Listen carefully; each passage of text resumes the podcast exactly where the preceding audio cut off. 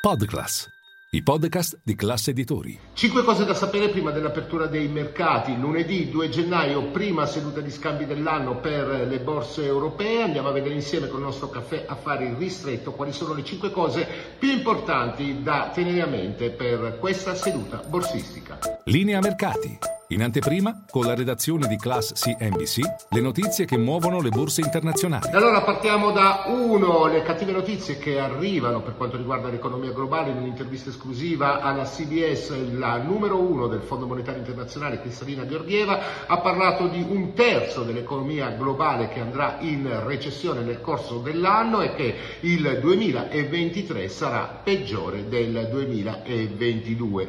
Due allora, l'apertura delle borse europee si apre all'insegna in qualche modo della prudenza, ricordiamo che gli scambi valgono solo per l'Europa perché le altre borse mondiali da Wall Street a Londra all'Asia rimangono ancora chiuse per un ulteriore giorno di riposo. E poi tre, la settimana che arriva sarà densa di eh, dati importanti per capire l'orientamento delle banche centrali di fronte all'inflazione, arriva proprio eh, il livello dei prezzi al consumo in Eurozona, arriverà venerdì, prima di allora mercoledì ci darà darà indicazioni sull'andamento delle banche centrali, il, la pubblicazione delle minute della eh, Fed nelle quali potremo capire l'orientamento dei membri del Comitato Monetario statunitense a fronte dei eh, rialzi che potrebbero arrivare fino in primavera. E poi 4 c'è la manovra sul banco delle attese, è stata varata in estremis venerdì eh, scorso, ora la manovra è, è legge per l'Italia 35 miliardi, 21 miliardi solo per i ristori, per molti non è una manovra che favorisce la crescita.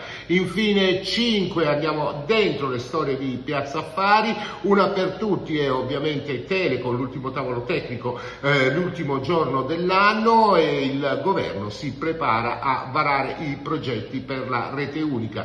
Poi ci sono le banche sorvegliate speciali a Piazza Affari, alcune hanno fatto molto bene, altre no nel corso dell'anno, c'è la vicenda di MPS da eh, risolvere e gli istituti di credito che potrebbero interess- essere interessati al merger, uno fra tutti BPM. È tutto per il nostro caffè affari ristretto, adesso buona colazione.